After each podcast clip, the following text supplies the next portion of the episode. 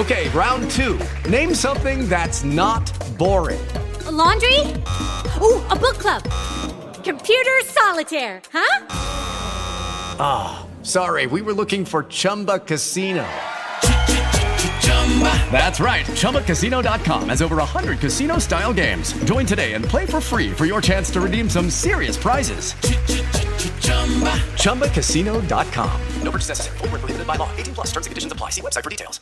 With the Lucky Land slots, you can get lucky just about anywhere.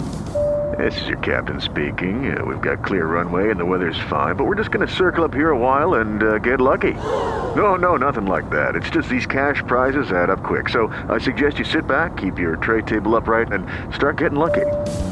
Play for free at LuckyLandSlots.com. Are you feeling lucky? No purchase necessary. Void where prohibited by law. 18 plus terms and conditions apply. See website for details.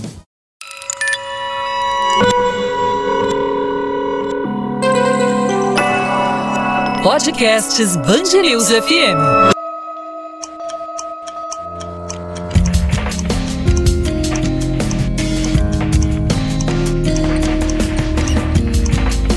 Linha do Tempo.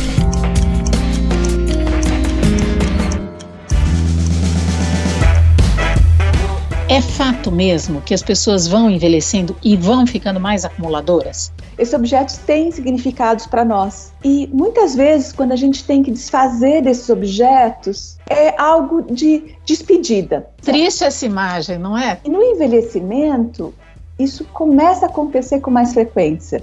A gente pensar, por exemplo, a casa esvazia, os filhos saem de casa. Tem uma dor, tem um luto. E às vezes, um jeito de lidar com o luto é guardar coisas. É diferente eleger um objeto e acumular muitas coisas. Existe uma diferença nisso, Inês, que é escolher. De certa forma, escolher significa selecionar. E tem pessoas que sofrem tanto para escolher que elas não conseguem. Eu observo que as pessoas vão envelhecendo e vão se misturando a casa a ponto da pessoa não conseguir mais se distinguir sem aquela casa. A identidade dela é a casa. A gente vai guardando histórias. E a casa tem história. Só que às vezes ultrapassa esse limite de história. Nesse processo de você se desfazer de coisas, você também abre espaço para que outros fatos, outras vivências possam ocupar novos espaços. Existe uma dificuldade aí para essas pessoas, você acha? O, o refém é esse, porque se eu não renovo, eu não abro espaço. Pense em um guarda-roupa, um closet, que só vou entrando, vou entrando, vou entrando. Chega uma hora que ele não fecha mais. Você vê que isso é um movimento de abrir mão de algo, de desapegar. Só que não é fácil, né? O apego, ele também tem uma relação muito forte com o luto, com o não deixar que aquilo vá embora, que aquele personagem vá embora. E aí a gente personifica as coisas, se apegando às coisas, como se fossem pessoas. O processo de luto é um processo muito difícil, né, Inês? Ele vem em várias fases, e uma delas é a fase que a gente fala de negação, que é não deixar ir. Algumas pessoas, quando passam por processos de luto, mantêm o quarto como se fosse daquela pessoa daquele momento, uma foto. É uma sensação quase que de alívio para a pessoa Isso. quando ela consegue desapegar de fato. Porque se a gente parar para pensar, a nossa casa é dinâmica, né? A gente está sempre modificando, fazendo algo. Ela não é como se fosse uma foto de um museu em que nada muda. O acumulador enfrenta, de modo geral, a crítica. Em algum momento se deparam com aquele acúmulo de coisas e começam a criticar. Nossa, que absurdo, olha isso aqui, empilha tudo, esse monte de jornal, para que tanta coisa tal. E ela passa a esconder, ela não fala mais sobre isso, né? E o acompanhante terapêutico ajuda nesse processo. Então ele começa a classificar os itens. E aí vai do que menos importa e passa a selecionar aqueles que importam muito. Você ajuda a pessoa a começar a discriminar. É muito fácil para quem não está envolvido naquele processo chegar e falar: não, Vamos separar o que serve, o que não serve, objetivamente. Tem que levar em consideração todas as emoções, porque basicamente é disso que a gente está falando. Não é o que serve e o que não serve, porque uma coisa que não serve pode ter muito significado afetivo. É muito mais do que guardar uma peça que remete a uma época da vida que traz lembranças. Quem acumula, guarda tudo, encontra significado em tantas peças que muitas vezes esses significados se perdem, se misturam, se confundem na memória desse acumulador. Desfazer-se, selecionar o que guardar e o que dispensar, essas tarefas são tão difíceis para os acumuladores que muitas vezes chegam a causar sofrimento. Está começando Linha do Tempo, podcast da Band News FM que fala sobre longevidade, envelhecimento e que é comigo, Inês de Castro. E hoje é dia da gente limpar a gaveta, prateleira, selecionar o que fica, o que vai embora. A gente vai ajudar os acumuladores a entender o que é que está por trás de tanto apego. Tem uma pessoa muito especial para falar sobre esse tema, porque ela pesquisa esse assunto. Comigo aqui no Linha do Tempo, eu recebo a doutora Tânia Alves. Ela é diretora médica da Gatas Health and Results e é diretora de enfermarias do Instituto de Psiquiatria do HC da USP Tânia, seja muito bem-vinda aqui ao Linha do Tempo. Vamos começar esclarecendo aí sobre essa tendência acumulativa com o passar do tempo. É fato mesmo que as pessoas vão envelhecendo e vão ficando mais acumuladoras? Obrigada, Inês, pelo convite. É um prazer estar aqui com você no Linha do Tempo. E realmente é um fato que às vezes acontece no envelhecimento. É, acho que todos nós temos dificuldade, às vezes, de dar coisas. Por exemplo, nós adquirimos objetos, esses objetos têm significados para nós. E muitas vezes, quando a gente tem que desfazer desses objetos, é algo de despedida.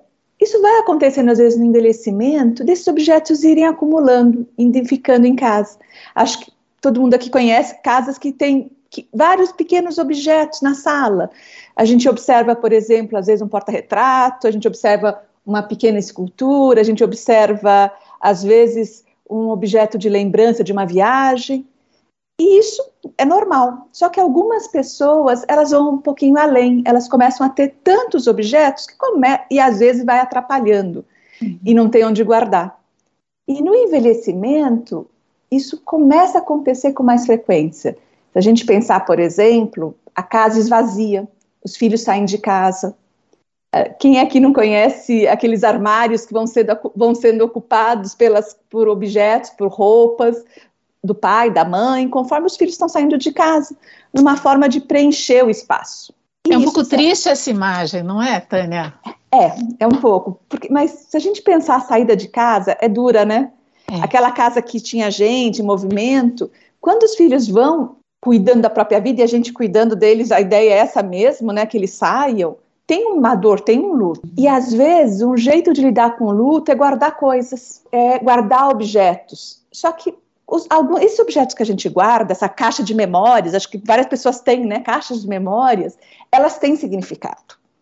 A gente olha a primeira roupinha do filho, a primeiro sapatinho da filha, o brinquinho. Quantas coisas a gente tem? Ou então uma lembrança de uma viagem, a, primeira viagem, a primeira. A gente vai guardando histórias. E a casa tem história. Só que, às vezes, ultrapassa esse limite de história. Uh, tem pessoas que colecionam, sim, e aí ela tem um objeto específico que ela guarda. Tem pessoas que colecionam copinhos de viagem ou imãs de geladeira. Então, sempre que sai, traz. E aí vai guardando um determinado tipo de objeto. Conforme a gente vai envelhecendo, dá para imaginar o quanto eles vão sendo somados ao longo dos anos, né? É verdade. Agora, isso a gente é, é, muito diferente de uma patologia, não é, Tânia? A pessoa que guarda ou que coleciona determinado item, por exemplo, imãs de geladeira, caixinhas coloridas, colherinhas de viagem, estatuetas, enfim, cada um coleciona aquilo que bem entende, mas é diferente eleger um objeto e acumular muitas coisas, né? Por exemplo, uma pessoa que vai viajar e traz centenas de itens e entulha tudo aquilo na casa a ponto de se escravizar depois para ter de ficar limpando, ter de ficar cuidando daquilo tudo. Exatamente, porque existe uma diferença nisso, Inês, que é escolher. Você já viu como é difícil a gente escolher uma coisa para trazer? De certa forma, escolher significa selecionar eu vou escolher algo para representar uma viagem. E tem pessoas que sofrem tanto para escolher que elas não conseguem. Então, elas querem trazer tudo. Só que aí vira escravo mesmo, porque se a gente não consegue escolher, por exemplo, numa viagem, a gente também não vai conseguir escolher em casa para se desfazer. E muitas vezes, Tânia, observo que as pessoas vão envelhecendo e vão se misturando a casa, a ponto da pessoa não conseguir mais se distinguir sem aquela casa. A identidade dela é a casa. Exatamente. E vai ficando encarcerada, encastelada, talvez fosse um bom termo, né, para a gente utilizar aqui, presa àquele, é. àquela estrutura. Exatamente, porque vira uma parte da identidade da pessoa. Você já, você já tentou se desfazer de alguma coisa, como é difícil? Ou sair de uma casa que você viveu e que você tem coisas que você reconhece? Mas você vê, sempre a gente está falando de, de uma dificuldade, de, uma, de um sofrimento. Tem pessoas que não conseguem. E aí, realmente, elas viram encasteladas, elas viram refém. Porque uma coisa é eu gostar de objetos e precisar, por exemplo, de repente me mudar, e eu preciso me desfazer desses objetos. Eu vou sentir o desfazer, mas nesse reciclar a gente dá coisas, a gente percebe que pessoas vão utilizar mais, vão aproveitar mais. Algumas pessoas, elas não conseguem fazer esse processo. Nesse processo de você se desfazer de coisas, você também abre espaço para que outras coisas, outras, outros fatos, outras vivências possam ocupar novos espaços. Existe uma dificuldade aí para essas pessoas, você acha? Exatamente, porque é uma dificuldade de abrir mão. Uh, e aí elas, o, o refém é esse, porque se eu não renovo, eu não abro espaço. Pense em um guarda-roupa, um closet, que só vou entrando, vou entrando, vou entrando. Chega uma hora que ele não fecha mais. é verdade. Mas quando eu consigo renovar, eu, outras pessoas utilizam a, aquele objeto e eu me aproprio. E é interessante, né, porque eu posso pensar no renovar, e aí usando de novo closet e roupa como imagem, desde coisas que eu não uso mais porque elas não estão boas, ou desde coisas que não fazem sentido mais para mim. Eu posso abrir meu armário, acho que a, a, gente pode fazer esse exercício hoje, de repente, né? Abrir Muito o nosso bom. armário e olhar e falar assim: o que, que lá dentro já não faz mais sentido? que não, não me dá mais prazer usar, não faz mais sentido com o meu momento de vida, e, e de repente para outra pessoa faz. Quer dizer, você vê que isso é um movimento de abrir mão de algo. Desapegar. De desapegar, só que não é fácil, né? Nem um pouco. Aliás, tem a ver com o que você falava no começo e queria que você talvez é. se aprofundasse ainda mais, porque eu sei que você estuda esse tema com muito afinco, que é o luto. O apego, ele também tem uma relação muito forte com o luto, com o não deixar que aquilo vá embora, que aquele personagem vá embora. E aí a gente personifica as coisas, se apegando às coisas, como se fossem pessoas. Exatamente. O processo de luto é um processo muito difícil, né, Inês? É, ele vem em várias fases, e uma delas é a fase que a gente fala de negação, que é não deixar ir. É se recusar a, ou aceitar, aceitar a, a ida, né? A modificação, a mudança. Algumas pessoas, quando passam por processos de luto, mantêm o quarto como se fosse daquela pessoa daquele momento, uma foto. Uhum. E é interessante que quando a gente vai trabalhar com essas pessoas conversando, uma pergunta que começa a fazer sentido, que a gente faz depois de um tempo, se essa pessoa tivesse viva, o quarto continuaria igual, a casa continuaria igual. Porque se a gente parar para pensar, a nossa casa é dinâmica, né? A gente está sempre modificando, fazendo algo. Ela não é como se fosse uma foto de um museu em que nada muda. E a pessoa, quando ela começa a prestar atenção nisso, que se tivesse viva, a casa não estaria exatamente igual, começa a conseguir modificar. Tanto é que aquele passo de pegar as coisas, de fazer uma doação, de fazer uma modificação, é um passo do processo de luto, muito uhum. difícil para algumas pessoas. Agora, quando ele acontece, ele também é um processo regenerador, é uma sensação quase que de alívio para a pessoa quando ela consegue desapegar de fato. Exatamente, por isso que às vezes a gente está junto, é, ajudar a pessoa a abrir esse espaço, porque aí, a hora que o espaço abre, a gente consegue trazer coisas novas, trazer modificações, trazer transformação. Mas é, o sofrimento, quer dizer, importante nessas horas, sempre quando a gente está com alguém passando por isso, é a gente lembrar de uma situação nossa de sofrimento, de desapego ou de abrir mão de algo, e usar esse sentimento para nossa fala, para empatizar, para uhum. saber que a pessoa não está fazendo isso porque ela quer, mas porque ela não consegue, porque é, é, é um processo de, de quase que de aceitação de mudança. Em geral, o acumulador, quando você o confronta, e eu entendo também quem confronta o acumulador, porque quem não é acumulador não entende esse processo de entulhar coisas, de ficar misturado as coisas e quer que o outro se desfaça, às vezes até para resolver um problema de si mesmo, né? Se livra de tudo isso, joga tudo isso fora e para o outro não faz sentido nenhum ouvir, como assim? Vou jogar minha vida fora, vou jogar anos da minha vida, das minhas coisas fora. E o acumulador, ele não acha que guarda muita coisa. Ele não reconhece. E aí entra o limite, né? Que, por exemplo, o quanto está gerando ou não prejuízo.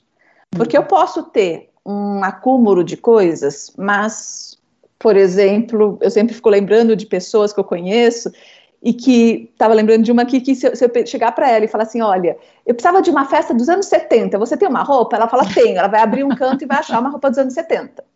Mas a casa dela está em ordem, as coisas estão dentro do armário, é claro que o armário já foram vários armários aí ocupados ao longo dos anos, mas não está tendo nenhum problema no convívio da família, no convívio do dia a dia, as portas dos armários fecham, tudo bem que se pode usar uma blusa por dia por acho que uns dois anos, mas tá tudo bem, tá indo, tá dentro de um limite.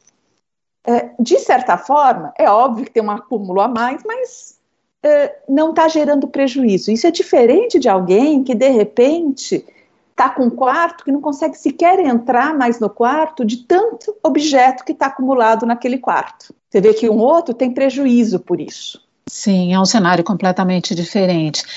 E tem também, queria trazer um caso para você avaliar, analisar e falar um pouco sobre ele. Eu conheço uma pessoa que está num momento de ansiedade, porque ela está envelhecendo, se deu conta de que tem muita coisa e está preocupada com os outros. O que é que vão fazer de tudo isso aqui que eu passei a minha vida acumulando? Como se fosse um medo de que as pessoas, ao se desfazerem de tudo que ela acumulou, que essa pessoa acumulou, que ela seja esquecida. Uhum. E dá para entender também, né? Exatamente, dá para empatizar, né? Que ela colocou na memória desses objetos que ela foi trazendo ao longo da vida, a vida dela. E, mas aí provavelmente os objetos têm histórias. E se a gente começa a trabalhar com a pessoa que o que conta são as histórias, não os objetos, isso vai diminuindo. E uma das coisas que às vezes ajuda, principalmente com família, trabalhar, uh, vamos significar um objeto, então. Ao invés da gente fazer todos os objetos com o mesmo peso de significado afetivo, vamos trazer um objeto, uma lembrança. Por exemplo, um lenço de uma viagem que foi muito especial e que para alguém que esse lenço a pessoa gosta, pode ser um presente que traga essa memória sem precisar ter 30 lenços. Quando a gente personifica num objeto, a gente consegue transferir a memória e o afeto.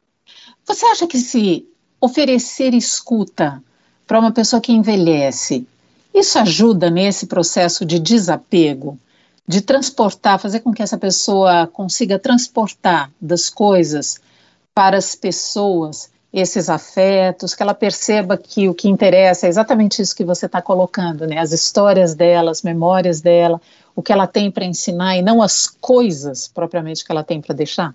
Exatamente. É ouvir, ouvir histórias, ouvir os eventos e as experiências.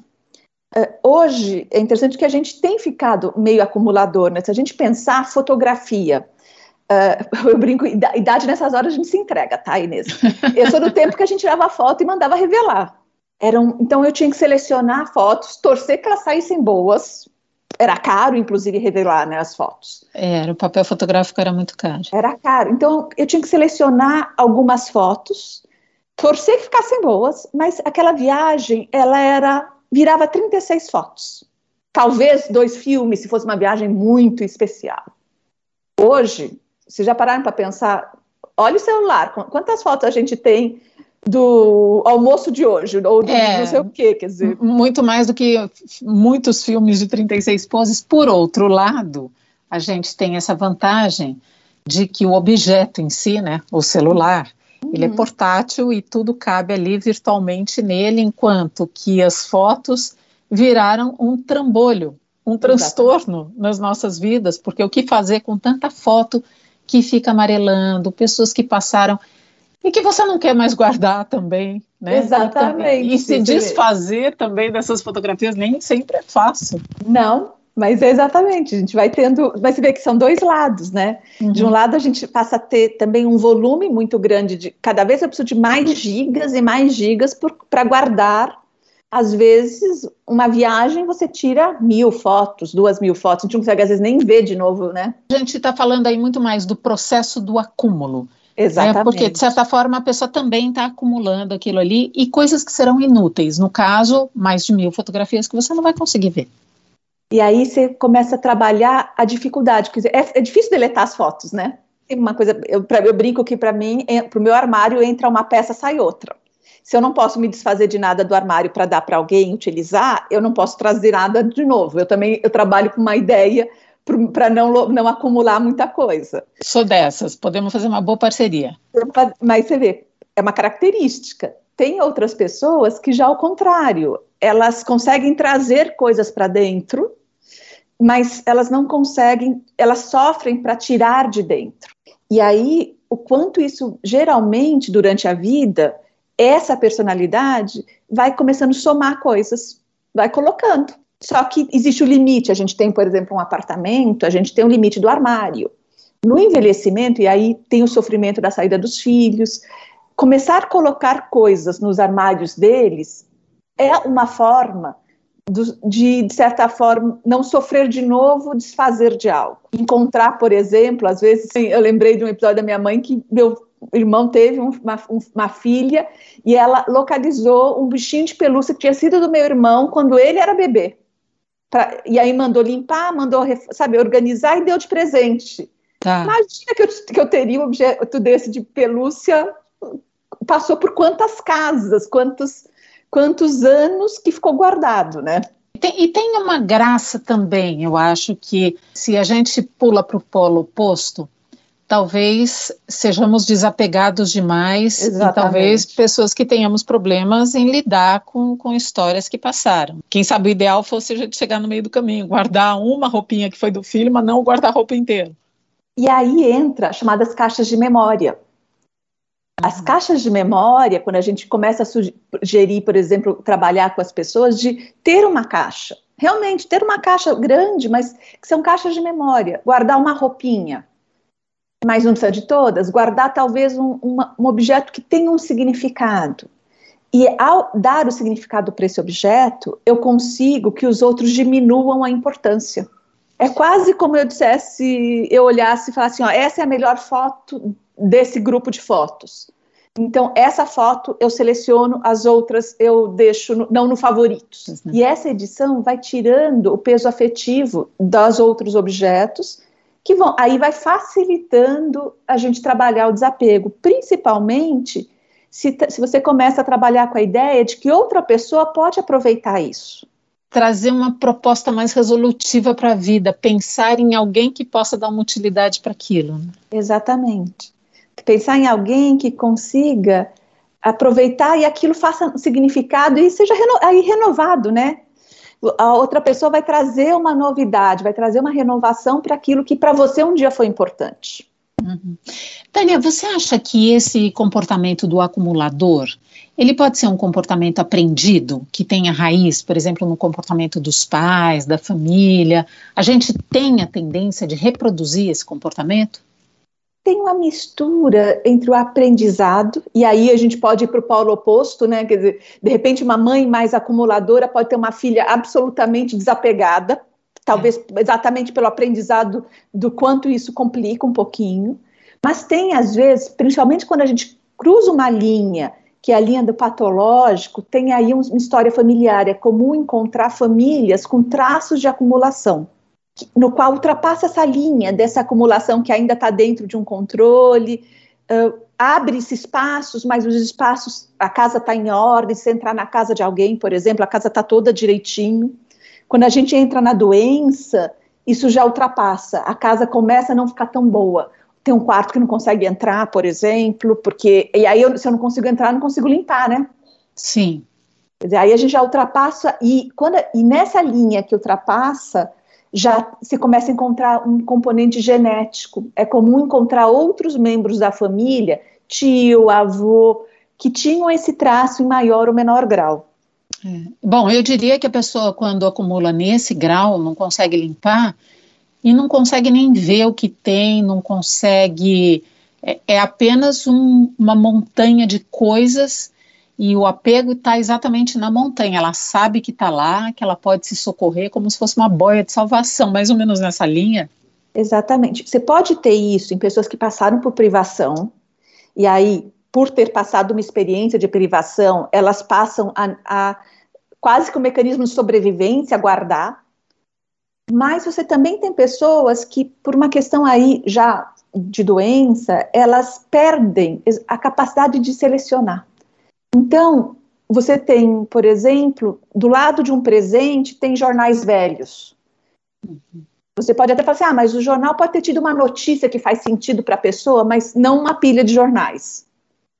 Uh, eu lembro, por exemplo, de uma paciente uma vez que estava internada, que ela começou a pegar copos e pratos descartáveis, ela não deixava levar os dela e pegava nos outros quartos os descartáveis e estava pondo dentro do armário, escondendo dentro do armário do quarto dela. Você vê que já é um, um comportamento de trazer coisas para dentro que não. E se você perguntar qual que é o sentido de ter pilhas de pratos e copos descartáveis, não tem. Não tem, e a própria pessoa não consegue ver o sentido disso. Ela não consegue, mas ela, mas ela não consegue se desfazer. A ideia de, dela pegar e jogar fora os copos e os pratos gera sofrimento e ela não consegue evitar de ir trazer os outros, que ela vai buscando essas coisas. Uhum. Vocês às vezes veem isso, pessoas pegando lixo, até lixo eles pegam. E as, alguns, o grau de percepção do quanto isso é disfuncional varia muito. Algumas pessoas percebem e aí elas mantêm a sala, mantêm pelo menos um cômodo mais em ordem no qual elas recebem pessoas, até pessoas que perdem completamente essa noção. E aí a gente vê em cena, cenas de televisão, vocês veem em alguns locais, às vezes, fotos que já é uma questão de saúde pública, já é uma questão de higiene, quer dizer, ela ultrapassa, ela não tem nem onde ficar às vezes. Falando mentalmente, né, do, do, da dor psicológica que isso pode acarretar para esse acumulador, Tânia, onde pode chegar isso? E no desapego, qual é também o tamanho? Porque parece que a pessoa, na hora de se desfazer, eu já vi muita gente é, se propondo a se desfazer de coisas e quase que tendo um mal-estar físico ao ter de se desapegar daqueles itens. É um sofrimento. Então aí vai depender, Inês, uh, do quanto isso já gerou um problema de saúde. Se eu estou frente, eu lembro uma vez que eu fui ver uma paciente em casa, eu não conseguia entrar na casa. Era assim, tinha lixo, tinha lixo na porta. Dizer, da, da porta de para dentro, você tinha pilhas e pilhas a gente está num limite que eu não consigo nem trabalhar com ela a possibilidade do desapego, porque já foi muito além de qualquer limite. Então, nesses casos, às vezes é caso até de internação, uh, fazer aí fazer uma intervenção, né? Quer dizer, uma intervenção familiar. Mas vai ser agressivo, mas porque a gente está num limite da ponta da doença grave. A maior parte não chega nesse ponto. E aí ajuda muito o que a gente chama de acompanhante terapêutico. Hum. É um trabalho de terapia, mas não no consultório, na casa, em que uhum. vai trabalhando a separação de itens, o que tem significado e contar as histórias dos objetos. E aí, quando a pessoa começa a contar as histórias dos objetos, ela começa a perceber que tem objeto que não tem história. E você começa a ter, primeiro separar o que tem história do que não tem história a partir disso, você começa a trabalhar o sofrimento de se mais que é enfrentável, e aí depende da pessoa começar a entender que isso é uma doença primeiro, para se desapegar, por exemplo, de jornais velhos, de folders, de coisas que não têm história. O acumulador enfrenta, de modo geral, a crítica uhum. das pessoas que estão em, em volta, que convivem ou que fazem parte da vida dessa pessoa, em algum momento se deparam com aquele acúmulo de coisas e começam a criticar. Nossa, que absurdo, olha isso aqui, empilha tudo, esse monte de jornal, para que tanta coisa tal. E na crítica você não ajuda ninguém, você só faz com que aquela pessoa se sinta ainda mais culpada, porque uma ponta de percepção, ao menos, ela tem daquele acúmulo. Exatamente. E ela passa a esconder ela não fala mais sobre isso, né? E quando a gente traz a conversa, você começa, ela começa a refletir. Por isso que o ateu, acompanhante terapêutico, ajuda muito, porque ele ajuda a pessoa a, parte física, porque ela vai sofrer fisicamente, ela vai ter ansiedade, ela vai ter mal-estar. E o acompanhante terapêutico ajuda nesse processo. E depois dos objetos que têm história, ele começa a trabalhar não mais com sim ou não, tem ou não tem, mas qual é a, a, importância da história, pensar dimensionalmente, mas é algo muito importante. A primeira roupinha, por exemplo, de um filho é muito diferente da décima, vigésima, trigésima. Então ele começa a, a classificar a, as, os itens e aí vai do que menos importa e passa a selecionar aqueles que importam muito. Você ajuda a pessoa a começar a discriminar. Agora, esse acompanhante terapêutico é muito importante que ele estabeleça uma conexão com a é. pessoa, porque muitas vezes até seguindo programas de televisão, vendo gente que compra demais, e isso também tem a ver né, com o comprador compulsivo em algum momento da vida dele, por alguma questão ali, ele compra, consome, consome, vai acumulando tudo aquilo. É muito fácil para quem não está envolvido naquele processo chegar e falar: não, vamos separar o que serve, o que não serve, objetivamente. Tem que levar em consideração todas as emoções, porque basicamente é disso que a gente está falando, de emoção, de sentimento. Exatamente. Não é o que serve o que não serve, porque uma coisa que não serve pode ter muito significado afetivo. Uhum. É o que impacta e o que não impacta, o quanto, o quanto aquilo para mim faz sentido afetivo ter ou não. E você falou do, do, comprador compulsivo, né? Isso é uma, eles são pessoas que tendem a acumular mesmo. E é interessante que o comprador compulsivo ele tem prazer no ato da compra, mas não necessariamente no objeto depois. Ele aguarda. É muito comum no comprador compulsivo você a pessoa ter objetos, por exemplo, ter roupas com etiqueta. Já vi muito. É diferente daquela pessoa que compra impulsivamente. Acho que todos nós já tivemos compras impulsivas, né? Mas quando a gente compra impulsivamente, eu compro pelo prazer do objeto. Eu vejo uma coisa, eu sempre brinco que se eu for numa loja de sapato e o vendedor não, pelo menos não me vender dois pares, pode mandar o, a pessoa embora porque não é um bom vendedor. Adoro sapato.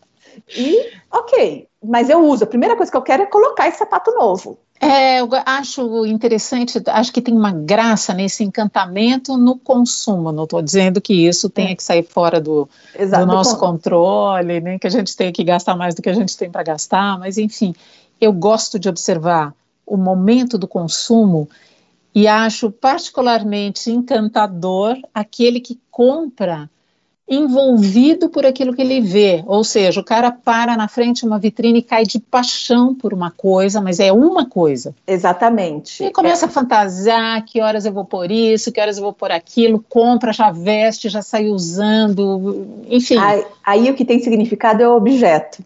O compulsivo, ele não tem significado do objeto, ele tem pelo prazer da compra. Da, é, é algo mais ligado a não estou me sentindo bem, e o ato de comprar me dá prazer. Então, o que eu estou comprando também não faz tanto sentido. É a pessoa que compra 5, 10 pares de sapato, ou então vai em 3, 4, 5 lojas, mas de certa forma, os, as coisas que ela compra, a partir do momento que ela adquire, ela não pensa quando ela vai usar. Ela já adquiriu. Tânia, em que momento da vida a gente deveria ficar atento, ou a gente deveria ficar atento sempre, em todos os momentos da vida, é, para se dar conta de que acho que eu estou me transformando numa pessoa acumuladora, estou juntando coisa demais. Que tipo de artifício a gente poderia ter ou a que tipo de estratégia a gente pode recorrer para perceber. Acho é uma, que eu estou passando do é, ponto. É uma das coisas observar a sua casa. Quer dizer, eu acho que a casa, uh, ou teu lugar de trabalho, quer dizer, olhar como é que estão seus espaços. Uh, se estão todos ocupados, uh, será que todos esses, esses objetos que eu estou ocupando, eles têm. Por que, que eles estão aqui? O uh, que, que, por exemplo, se eu tenho um porta-retrato, por que, que essa, eu tenho esse porta-retrato e mais 10? Quer dizer, o que, que eles estão fazendo nesse local? Uh, o que, que eu estou tendo com isso? É muito comum, por exemplo, você não precisa ficar minimalista, que é não ter nada, mas você tem que ter espaços. Você tem que ter espaço para poder andar bem, você tem que ter espaço para colocar coisas. Quando eu entro, trago uma coisa nova, será que eu tenho eu tenho que ficar encostando e apertando? Quer dizer, isso tudo ajuda a dar uma ideia que talvez eu tenha mais do que eu precise. Se eu percebo que eu tenho mais do que eu preciso, tudo tem utilidade, tudo tem significado. Quer dizer, começar a perceber uh, como é que a gente está lidando com isso, né? Com nossos ter objetos, é, essa coisa de guardar coisas que até é um pouco nossa, né? De proteger. Imagina se eu vou usar depois, quer dizer, e se eu quiser depois, e se eu precisar? Aliás, é uma fala bastante comum, né? Não, isso aqui eu vou guardar, porque de repente eu posso precisar. Uma hora alguém, eu posso é, precisar. Alguém que gosta de livros, por exemplo, uh, eu quero reler livros, ok, mas todos os livros que estão guardados nessas estantes, não tem livro, por exemplo, que você sabe que você não vai reler? Então, vamos começar a diminuir por eles, porque a partir do momento que eu tenho uma estante com três camadas de livro, um na frente do outro, a terceira camada eu nem consigo mais acessar mesmo, né? Haja poeira. Haja poeira, exatamente. Quer dizer, eu acho que aí a gente começa a olhar isso, o quanto aquelas coisas realmente eu preciso guardar ou eu só estou guardando porque é difícil me desfazer. E nessa vida de consumo em que estamos inseridos, é um exercício para a gente fazer todo o santo dia, não é, Tânia? Independentemente de se estamos envelhecendo, porque estamos envelhecendo, mas se a gente se deu conta de que, ah, fiquei velho, ou se a gente tem essa percepção da velhice chegando, não interessa, não tem nada a ver com isso, né? É, é um exercício para se fazer, mas eu acho que é interessante que a pandemia fez a gente refletir algumas coisas. Várias pessoas que eu trabalho me trouxeram o quanto perceberam que tinham coisas demais até porque começou a ficar mais em casa, observando mais os espaços, não precisando, não tendo tanto estímulo externo de consumismo, de trazer coisas, eles começaram a perceber que eles tinham coisas demais sobrando. E quando você precisa conviver na sua casa com o seu espaço, a falta de espaço começou a incomodar para um monte de gente. É interessante isso. É tudo para pensar e pensar bastante, guardar para lembrar, guardar para reviver história, ou guardar sem sentido uhum. nenhum, pela incapacidade que nós temos de desapegar. E isso a gente precisa trabalhar. Exatamente. E foi sobre isso que a gente conversou hoje aqui no Linha do Tempo, podcast da Band News FM que fala sobre longevidade e envelhecimento. Hoje, brilhando aqui com a doutora Tânia Alves que versou sobre esse tema dos acumuladores. Tânia, adorei. Muito obrigada. E foi um prazer, Inês. Sempre um prazer estar aqui com vocês. Muito obrigada. Semana que vem a gente está de volta com mais um episódio do Linha do Tempo para você aqui na Band News FM.